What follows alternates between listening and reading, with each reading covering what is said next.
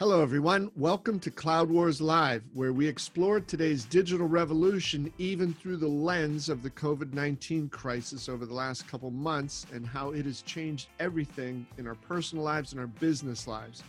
Today, we're delighted to have one of our regular digital all star guests, Wayne Sadin. Wayne appears with us monthly and he discusses Sadin on digital. Wayne has been a CDO, a CIO, a CTO, and he currently advises boards and CEOs on how to weave the digital strategy in with their overall business strategy. And on top of that, Wayne has been working closely now with a lot of his clients on what does this impact of the new normal mean. Wayne, welcome back to Cloud Wars Live. It's great to have you as always. Hey, Bob, thank you for having me. It's always good to be here, and you get me thinking about stuff that I don't otherwise think about. So I appreciate it. Oh, sure, Wayne. Wayne, lots going on there. Um, first, you know, you you you look good. I hope that you know everybody in your world is safe and and doing well. Yeah, well, I live on the Gulf Coast in Texas. We have low population density. Uh, we have the fresh salt air. We have heat and humidity, which is supposed to be good for us. So I can't complain. We're safe. We're socially distant, but we're close enough to be able to buy farm fresh groceries.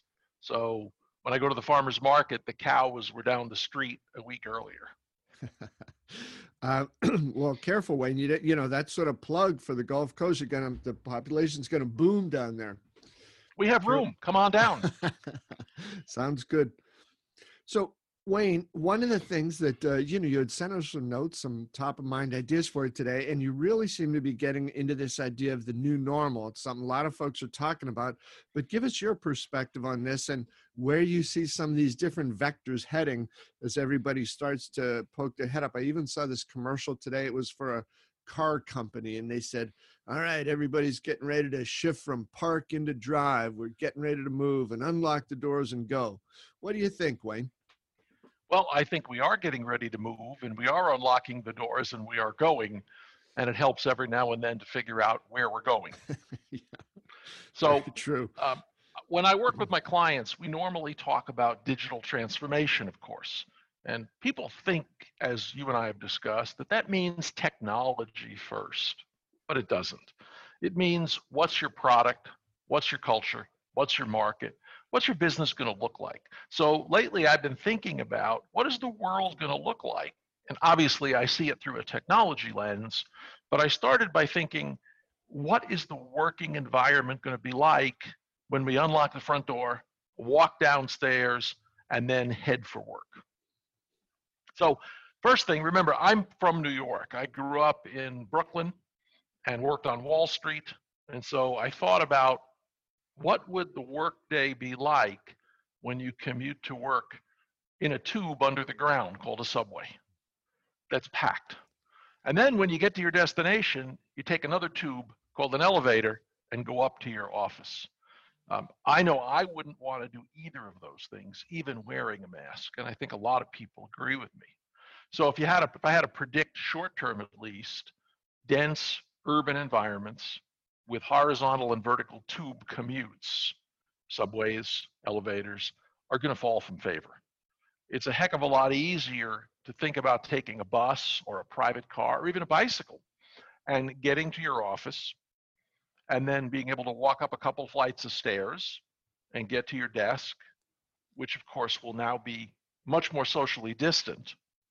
So when you think about the office space, people I think are going to want to move away from the New Yorks, the San Francisco with BART, Paris, London, cities like that, and move into the suburbs and exurbs.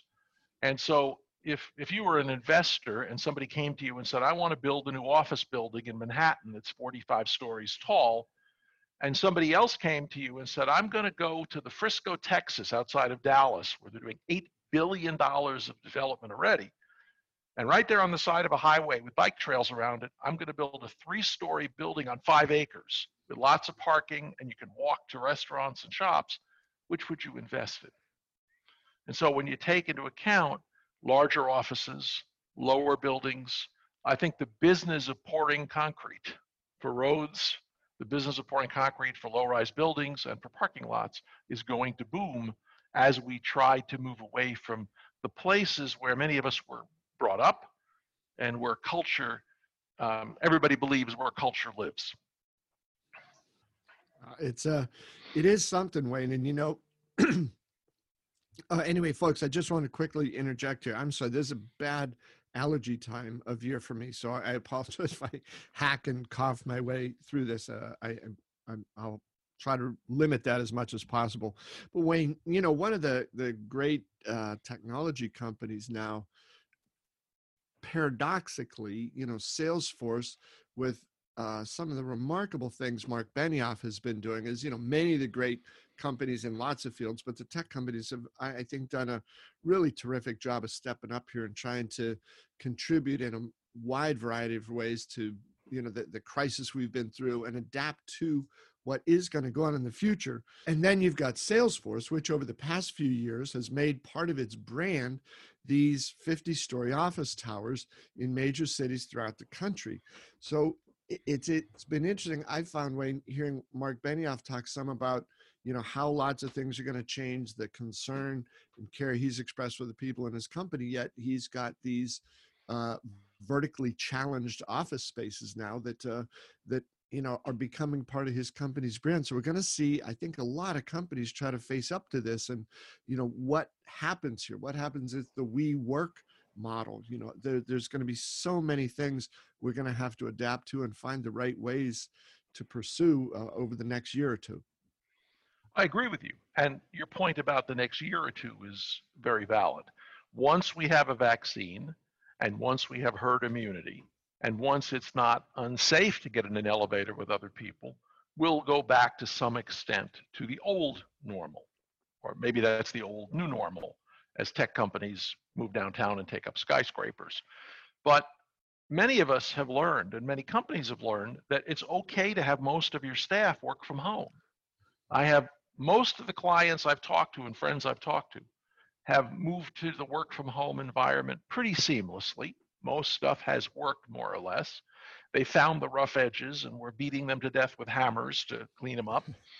But business as usual is going on. And so a lot of executives that said, never, I'm not going to put up with it, are now realizing that it may not be so bad. Now, do I think that means that a traditional executive in a legacy industry in flyover country, like where I consult, is going to say, like Twitter did, everybody work from home forever? Hmm. No. Hell no. They're going to say, I want to be able to walk down the hall and see the smiling faces of my employees. Do I think they're right? Hell no. Do I think they still run companies? Yes. And so until that group retires or moves on, we're going to see a return to the office. And so, you know, Eric Schmidt was on Face the Nation on Sunday talking about the same thing. And Eric Schmidt obviously is a tech uh, tech giant, and he believes there's going to be more investment in offices because they have to be bigger. Yeah. So I completely agree that we're going to reconfigure our environments. And by the way, have you thought about as retail declines, what we might do with malls? Imagine a two story construct with huge amounts of parking around it and lots of open space that had used to have retail stores in it and now has food courts, maybe a gym, and maybe even a movie theater, which will probably fill with half the seats. Imagine putting your office in a defunct mall. Mm-hmm. So creativity and cleverness is going to be at a premium for the next few years. But we ought to be thinking about how we can repurpose facilities and take advantage of them. So, one point I want to make when it comes to work from home, um, I'm lucky enough that I have space. I live in Texas. We have space in Texas. But lots of people are discovering that work from home, when you have multiple breadwinners, may require reconfiguring your home. So the money we're going to save on commuting potentially and wearing suits to the office, because now you see people in t-shirts with the cat on their lap. Um, I think we're going to be building bigger homes, just slightly big enough to hold our home office comfortably and away from the dog and the kids. Also, I saw this on the internet. I don't know how to give credit to. Imagine you have an apartment, a condo co-op apartment, and you have two addresses. So here's my social address where I live, and maybe there's another door. That's my office address. And maybe there's a WeWork-ish thing in that building. I, I know a number of high-end condos and apartments and co-ops that have office space you can rent, kind of the co-working environment. So imagine if you could maintain that. I work here, I live here, and still do it in one space with two, let me say, facades. So I think we're going to see a lot of that as well as work from home becomes home is work. It's not work from home. It's my office happens to be down the hall from my bed and not at mm-hmm. the end of a subway ride. Yeah. Wayne, I like you you talked about that instead of WFH. What about WFA? Work from yeah. anywhere, right? Well, right now we have to be home because you can't go anywhere else. So we call it that. But when you think about the technology and again, when you think about the technology that's in our hands today, when you think about having a smartphone with a pen and camera and 5G, and this has a terabyte of storage and I think 16 gig of RAM. when you think about, I've got uh, LED lights here that are about that big. My high definition video camera is about that big. In my briefcase, because I'm a consultant, in my briefcase, I travel with enough gear to have this meeting everywhere. So oftentimes when you and I have talked, when I wasn't stuck at home, I was in a Starbucks or an airport or a client's lobby. And so I think that's going to become more and more common. And I think socially, it's the big change. It used to be when I was talking to you, I put on a business shirt. I made sure my background was business, you know, usually a blackboard or whiteboard with something written on it to look cool.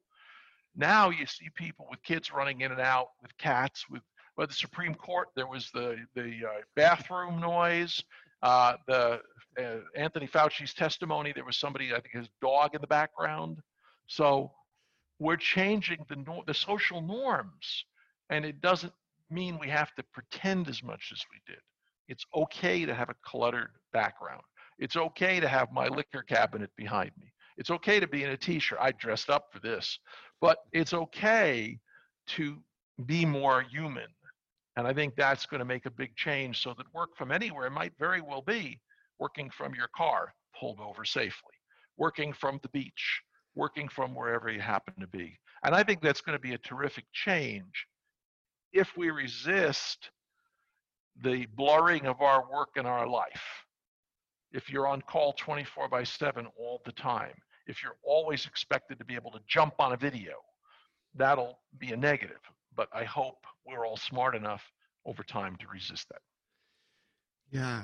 Yeah. Wayne, you know, uh, as you were talking about space inside homes and, you know, being able to reconfigure that, you know, and get that uh, office space over here and the living space over here. I also thought it was interesting what you said.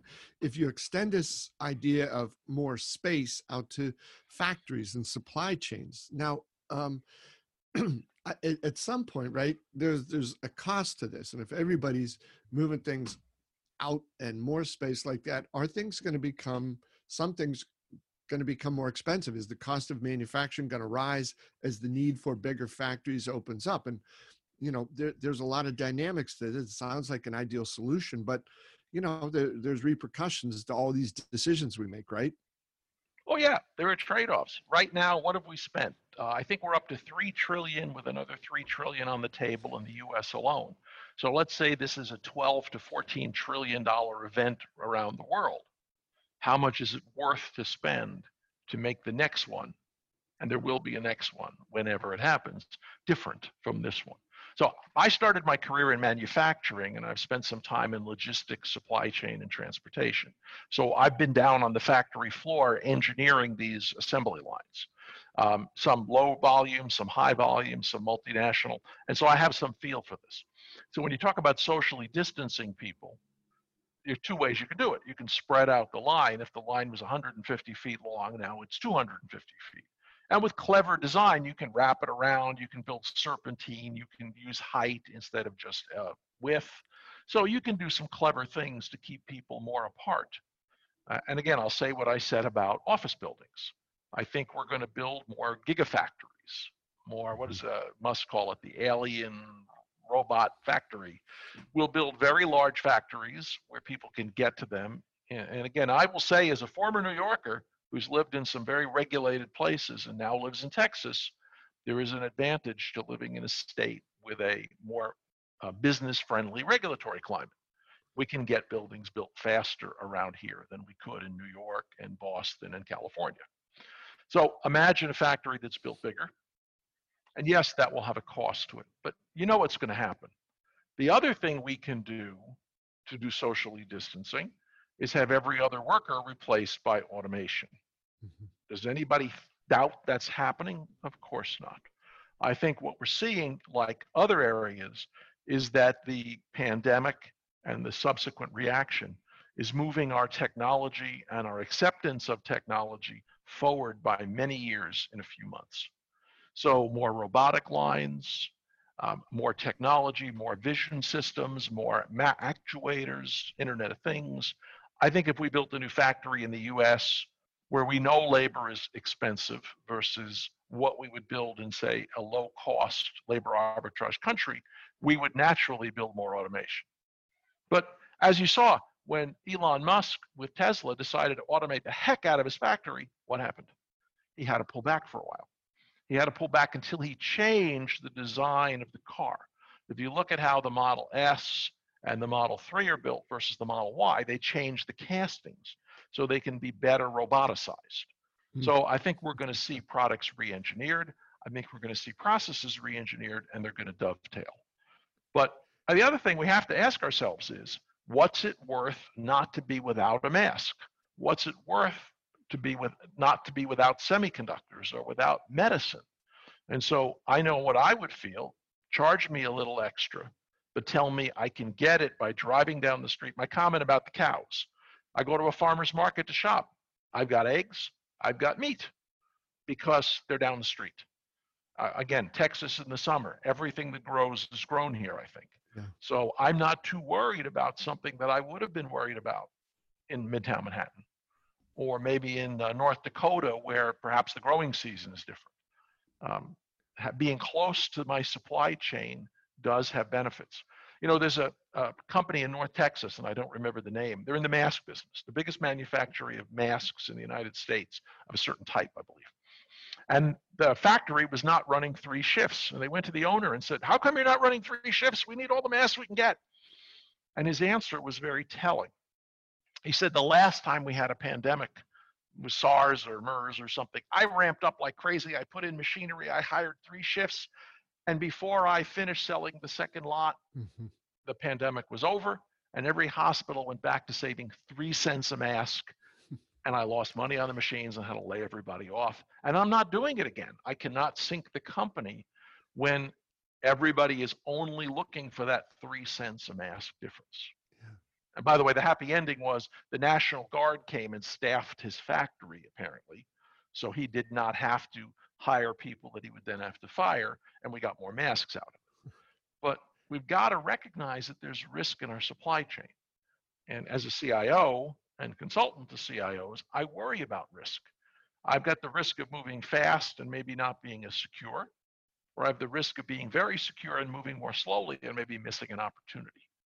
So what I want to know is this my just-in-time supply chain got a little buffer stock at various points. Mm-hmm. Is there a warehouse? Is there something always on the water?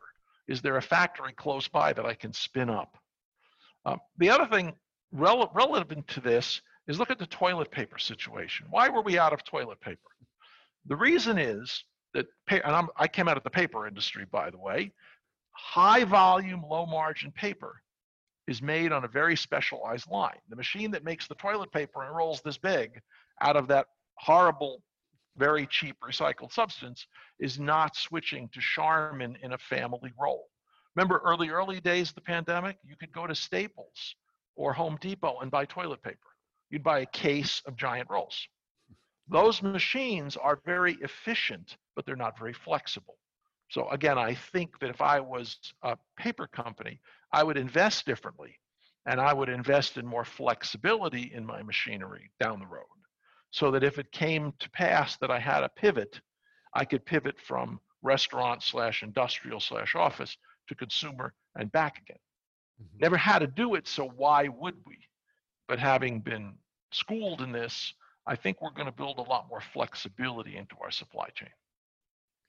So Wayne, that ties in with those ideas of you know the in our modern world agility, nimbleness, flexibility that you've been describing. So efficiency will play a part in there, but it's almost like uh, the XY axis. You know, how do you find the right spot and the right combination of those factors? Absolutely. It's always a trade off we make. We can run exactly one product very, very efficiently, or we can build a machine around and a production process around being able to pivot. But you know, the beauty of what we've got with technology now is if you look back at how machines were built 20, 30, 40, 50 years ago, and, don't kid yourself, in the paper industry, a 50 year old machine would be considered a new machine. I ran 100 year old machines in my factory when I came out of engineering school, 100 years old. And they were running fine, by the way. So a new machine being built today would have more sensors, would have more robotics and fewer gears and levers and cast parts. We would also have 3D, 3D printing. So if I can make parts in my factory, if I can make things with 3D additive manufacturing too, I might be able to change the way I built stuff going forward. So investments being made in 2020 look very different from an investment I might make in 1980. So bear that in mind. The beauty of our robotic, IoT, sensor, edge computing, machine learning, and all the other buzzwords that we rarely talk about means I can build a very different factory today, no matter what I make, than the factory I might have built when we built all of these that are inflexible and causing us trouble. Hey Wayne, you know what? Uh, one of your peers, uh, one of the other uh, digital all stars here, Tony Uphoff, whose uh, company you know covers and uh, is a data platform for the industrial and uh, manufacturing markets. He said that he's found that over the past couple of months during this crisis, he said the level of innovation and uh, just almost like in some ways a combination of re-engineering and innovation that's come up among all different types of industrial companies. He said it's been extraordinary and part of it was he said they've been pushing themselves to do stuff they didn't think before was possible and the other side of it he says comes from the demand end. He said they've never had these opportunities come up very short cycle lots of these sorts of things are needed. Can we adapt to do this in a little different way? Can we, in partnership with people we never would have considered as partners before, collaboratively come up with things? And he thinks that there's going to be some quite powerful, enduring new opportunities and new lessons that come out of this. And I think that's being echoed in some of the things that you're saying here about different ways to think, different ways to see time horizons, and ultimately, what are the opportunities available to a company that in the past might have said, "Nah, that's that's out of my that's out of my uh, my space here, not not for mm. me." Well, there's a couple of things. First of all, as I said, I trained as an engineer before I did IT. And there's a saying about engineers an engineer is somebody that will spend an infinite amount of work to not have to work we will spend time designing mechanical processes, you know, the Rube Goldberg machine, mm-hmm. so that we don't have to actually pick up the hammer or the screwdriver and do the work. And so we've now unleashed the engineers, the same people who did the World War II fighter planes and bombers and victory ships are now turning into ventilators and toilet paper. So I agree with that completely.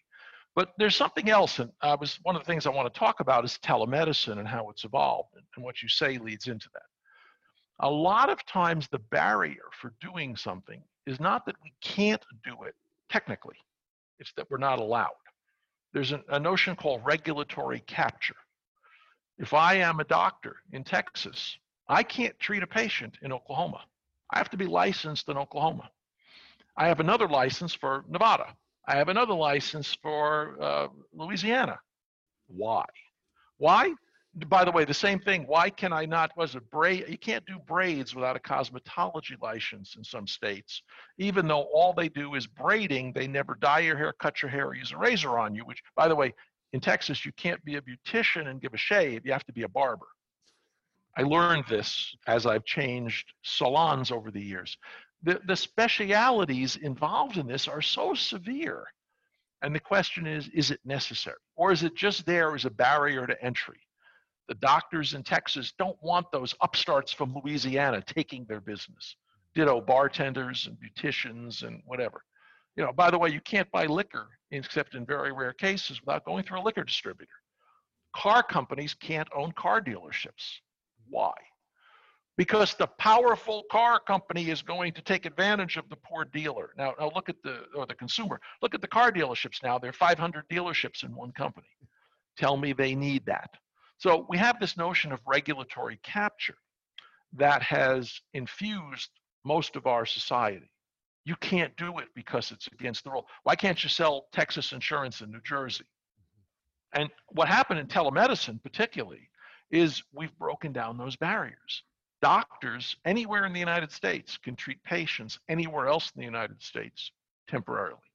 I hope and expect and think that is a permanent change, which will then add fluidity and let labor go where the problem is. And by the way, I don't think that's yet accepted that a doctor in Mumbai with the right training and credential can necessarily treat a person in Louisiana, but why not? As long as we hold them to a minimum credentialing standard, why not? So I think what you're seeing in telemedicine is the advances, and I'd say it's maybe 10 years and 10 weeks. Part of it's regulatory capture. Uh, the other part especially in areas where there's either a government or where there's a third party payment infrastructure, healthcare, what is the government allowing to be reimbursed? So telemedicine was not reimbursed very well, if at all. Not by the VA. And the biggest payer is the CMS, Center for Medicare and Medicaid Services, which affects VA and other government, Medicare, Medicaid, and so on. When they make a ruling, the private companies tend to follow.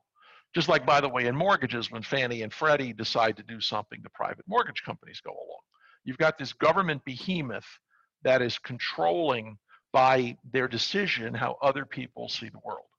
So the fact that telemedicine can now be reimbursed uh, by the various government entities means the private insurance companies started doing it. And you know, I'm not an expert in the nuances of telemedicine billing, although I was an investor and partner in a telemedicine company. The technology was never the burden. It was fighting the legal battle and fighting the reimbursement battle. Um, that was always the problem. And those battles have been fought and won. So the wave you're seeing of telemedicine adoption was never the tech had to be developed. It was the mindset, the regulatory, and the perceptions that had to be changed. And so you'll see that in other industries. When when the president invokes the Defense Production Act, what he's saying is, I'm going to make you do something that in some cases we've heard they might have been wanting to do already. So getting the red tape out of the way when we're doing virus test, uh, vaccine testing, what are we doing? We used to go through stage one. Then, by the way, fill mm-hmm. out documents. And I read this, and I don't know if it's true, that in order to submit things to the FDA, they had to be burned into a CD-ROM and mailed.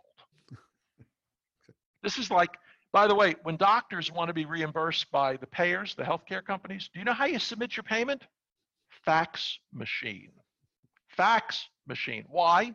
Because they want it to be as inconvenient and time consuming and complicated as possible so you don't do it. So we've built this either innocent, dumb bureaucracy or evil bureaucracy to keep people from getting their jobs done. We got to get the friction out of the system, and a pandemic is a great place to say, where is there friction? Let's fix it. And so in telemedicine, we've seen a ton of it. Now, I, I want to just say the next advance in telemedicine is starting to come. And if you think what you've seen is big, wait till the next wave. Right now, telemedicine is largely I sit in front of a screen, the doctor talks to me. Next step is when I'm wearing my smartwatch, my smart ring, my arm sensor, my implanted insulin device, and all of that telemetry, that edge computing and IoT is now feeding back a sensor suite back to the doctor. And by the way, when the EHR systems, electronic health record systems, are interoperating, don't get me started on that because the industry, the people who make these systems, have been blocking interoperability for years as a form of regulatory capture. You can't change data with another system, so you'll have to put all your hospitals on my system and you'll have to implement it the same way. So don't get me started. I have a whole soapbox for that. But if the doctor can read data from whatever sensors you've got, whether it's Google or Apple or Microsoft or whoever, Now we can diagnose remotely without having to be infected. Take it to the next step. What if we could do certain procedures with a robot? You know, we can deliver drugs with a robot. We can deliver lunch with a robot. What if the robot could come take your blood pressure? We know there's robotic surgery. When I had my hip replaced, I saw the equipment they used. Instead of having to keep taking parts in and out of my open wound, they put a camera and a robot, and the robot told the doctor, these are the parts that'll fit. And my surgery took half the time. So we need to be able to have a doctor at the end of a camera and maybe a semi trained, not doctor grade, maybe a nurse or a paramedic or somebody there. And then how do we run that procedure remotely? When we start seeing that, that'll change. And now I'm going to take you to the next step.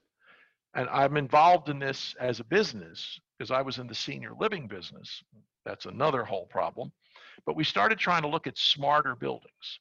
If I'm monitoring your gait as you walk along the floor looking for stroke, looking for people that are not moving properly, if the mirror you look at can diagnose problems, if I'm able to see what you've eaten in the cafeteria, if I understand what meds you may not or may have taken, how do I integrate the life in your smart building?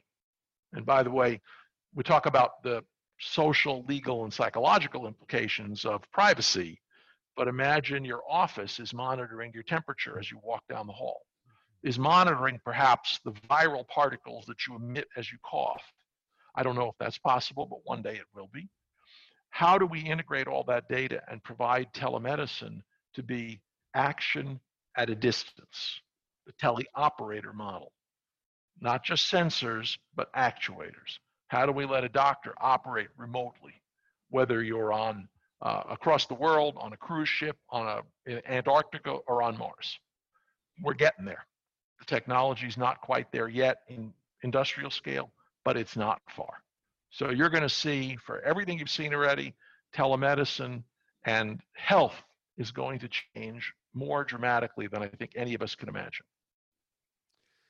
Wayne, that's uh, remarkable stuff there. I, I uh, you know these things about telemedicine you're describing and again who would not want things to move in that direction right? I mean there's i, I like my doctor i've seen him a long time but if i could have my exchanges be uh, you know from here you know take a half hour at lunchtime or so uh, i'd much rather do that and th- th- but again when you talk about these things like the telemetry sends a sensor suite to the doctor i mean these are real things that are going to start to happen soon. More information flow, getting to the right people at the right time in the right ways, and allowing both the expectations of the patient, the expertise of the doctor to be applied more specifically, more directly, and to get a lot of the crap out of the way of right going into the office and the first thing they give you is that clipboard with those handwritten forms that you filled out 500 times before but they have to be done um, and remind me i think the comic strip pogo uh, the uh, great philosopher in there once he said we have met the enemy and it is us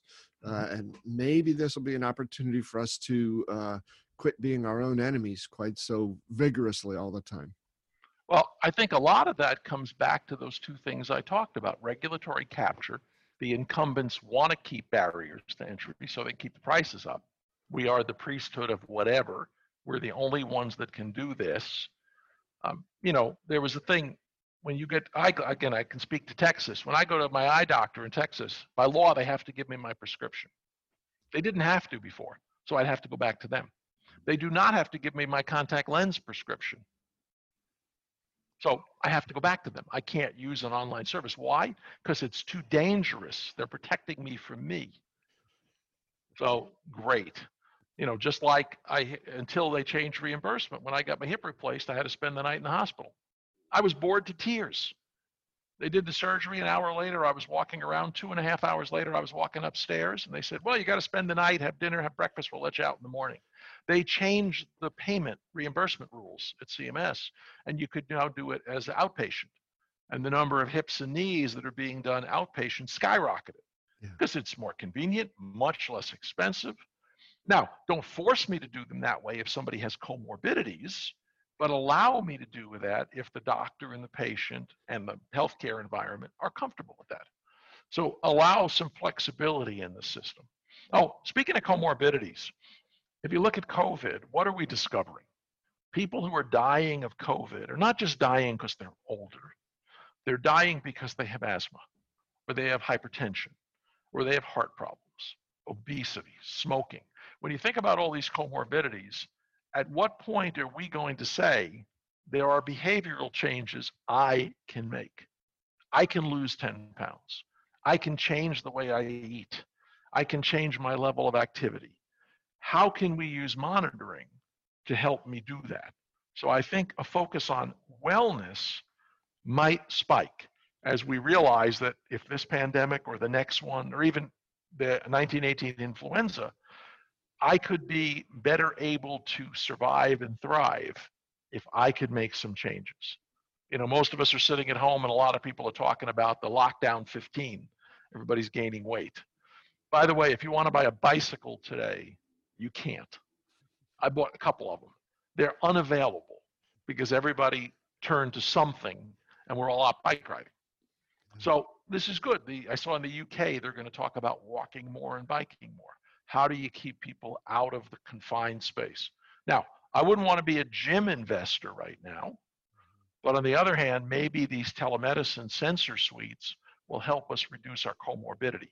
I have a friend who's an MD, we're a partner in a business, and his comment was if we could monitor blood pressure 24 hours a day, seven days a week, and also understand your breathing rate, your oxygenation, your level of activity, and so on, we would find insights that none of us can begin to imagine right now. Just having that data would lead us with, with good tools, AI type tools, of course, to find patterns we hadn't found before.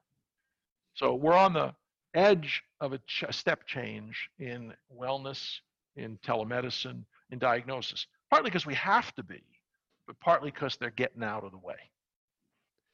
So when there's that combination of uh, you know self-interested human behavior and also some extraordinary technology come together here for for what you're describing. But that more broadly i think is your your concluding point here about the digital transformation in telemedicine in how people look at these things and you know our expectations about what we should be doing how do we eat how do we care for ourselves and so on the whole wellness issue. Um, but you i think in some ways there's a lot of companies that are going to have to get well also you know after this and through this. And you've got some ideas for you know sort of the big picture things to help guide them forward? Well we you know i talk about digital transformation a lot. Obviously that's our main topic on these videos. And if we think digital transformation is about technology in search of a of a problem to solve that's wrong. The digital transformation starts with what business are we in? So uh, the example I gave you of why wouldn't I take a mall that's going defunct anyway as retailers close and turn it into low-rise office space? Uh, again, in senior living, we looked at that as a multi-generational community environment, and you still might see some of that. If I could eat, work out, go to the entertainment, shop, and walk through the mall like you see all the retired people doing anyway, that might be an ideal environment for a living space. Turns out there's not enough plumbing to make apartments, but uh, offices don't need quite as much plumbing. So maybe we can rethink what a mall operator does or what a commercial space developer does. And we need a we mall instead of a WeWork. Um, another thing, take the rental car business. Look, uh, you know, one of the things I think I said to you before is the airline industry, the whole tourism industry is going to change. So let's look at a couple of implications. Airlines are plummeting. There is, I don't want to get in another tube. We talked about vertical tubes and horizontal tubes. That's probably the last tube I want to get into, especially with those frightening pictures of a full airplane with everybody wearing masks and gloves. So that industry is probably not coming back for a while. And you saw Hertz is about to declare bankruptcy, maybe, maybe not. What if, if somebody said to me, and again, I live in Texas, we will give you a sanitized car delivered to you at your home you could drive it wherever you're going, drop it off, we'd pick it up and give you another car maybe for your trip back. Maybe you need a van on the way there and a limo on the way back. And wouldn't it be great if they were self driving to some extent so that I could focus on my conference calls or whatever? I would think that would be a hell of a lot better opportunity for travel than getting on an airplane. I already like to drive, so I see it that way. But if somebody comes up with the robo-taxi idea that's being bandied about and repurposes the rental car business as the safe, secure, germ-free individual transportation module business, how could you repurpose an industry that thinks of themselves as going airport and back to airport? Let's rethink that business. So there's lots of opportunities going to come up for this. Take about talk about tourism. You know, there's a famous science fiction and scientist named Arthur C. Clarke. Um, he invented pen and didn't patent the communication satellite, wrote 2001 and many other stories. He had a book predicting the future, and what he said was, if we had perfect communication, we'd need a lot less transportation. If we had perfect transportation, we would need a lot less communication. Take it to the logical extreme. If I could teleport into your living room, we wouldn't be at the end of a video conference. I'd teleport into your living room and we'd have this conversation face to face. On the other hand, if our communication was VR goggles, and when I turned my head, I would see out the window behind you, maybe I wouldn't need to travel as much for the experience of traveling. Still got to ship stuff. But what if we started packaging VR vacations? Somebody hang glided or jumped off a building or went toward Machu Picchu or maybe an elevator in Manhattan. That might be the most risky thing somebody could do. And then we all rode their coattails. I actually think there's a book by Philip K. Dick that became an Arnold Schwarzenegger movie where they implanted memories. Well, maybe we need VR travel for a while so we can vicariously experience environments that we may not be willing to travel to. So the point is, there are opportunities emerging because they can be done or because they have to be done. And so, my advice to close this if you're a business leader, if you're a business executive, think about what business you're in. Are you in the mall business? Are you in the space where people can be business? Are you in the rental car business? Are you, are you in the personal, small volume, uh, multi endpoint transportation business?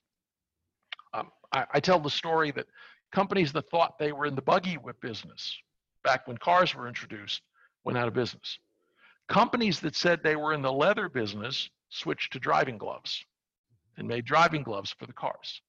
Which one did better as the economy transitioned? So we need to be thinking about that. If you're a CEO, if you're a board member, ask yourself, if my construction client, are we going to pour more concrete, more low-rise concrete, more suburban and exurban concrete? Heck yes. But what's going to happen to marine transportation? Are we going to have fewer container ships? So how does that affect our business? If you're in the manufacturing business, what are you going to pull onshore? What are you going to do with a flexible manufacturing system versus continuing business that you're doing? So the business people need to be thinking, what is the business going to look like when we come out of this? When we do the V or the U or the swoosh, which is what they're saying now. When the swoosh comes, I want to be there at the front of that wave. And then, by the way, when you can do M&A, when your competitors have fallen by the wayside and you can snap them up for pennies on the dollar, or you can brand extend if I'm again in the mall business and I can brand something as safe office space, or I'm in the office space business and I can brand a mall, how do I take advantage of that? And the answer is going to be you've got to have data about what's happening. You've got to have flexibility in your operating model. And how do we do that? We do that by using technology.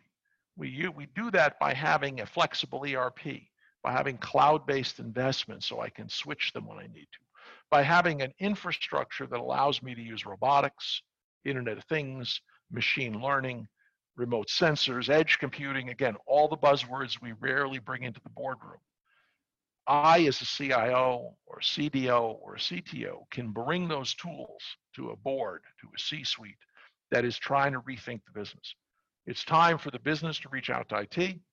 It's time for IT to reach out to the business, meet in the middle and say, what business can we be in 12, 18, 24 months from now. So we come out on top when everybody goes out and starts shopping again. And I love that, and I think it's uh, it's the key issue now. What business are we in? And it's time, I think, for whatever industry somebody's in, for to get out of that notion of saying, "Well, no, we don't do this or don't do that." That was in a world that was quite different from where we're headed. So I think you've given everybody a lot to think about here, Wayne thanks for those uh, great perspectives in a number of areas. Uh, we're going to be getting this uh, episode up sometime soon. The show notes with that. There's lots for people to think about. So, Wayne, I think that your new home office environment there, your liquor cabinet behind you, it fits you well. You've come through with a lot of great ideas. And as always, Wayne, thanks a lot. As always, it's my pleasure, and I welcome interaction from the viewers and readers. Perfect, Wayne. Thanks so much, and to all of you who've been listening to Wayne's ideas for today. Uh, today about where we're headed, what's going on, what's the new digital world going to look like. Thanks for being with us here at Cloud Wars Live, and we'll look forward to seeing you next time. Until then, stay safe. We'll see you soon.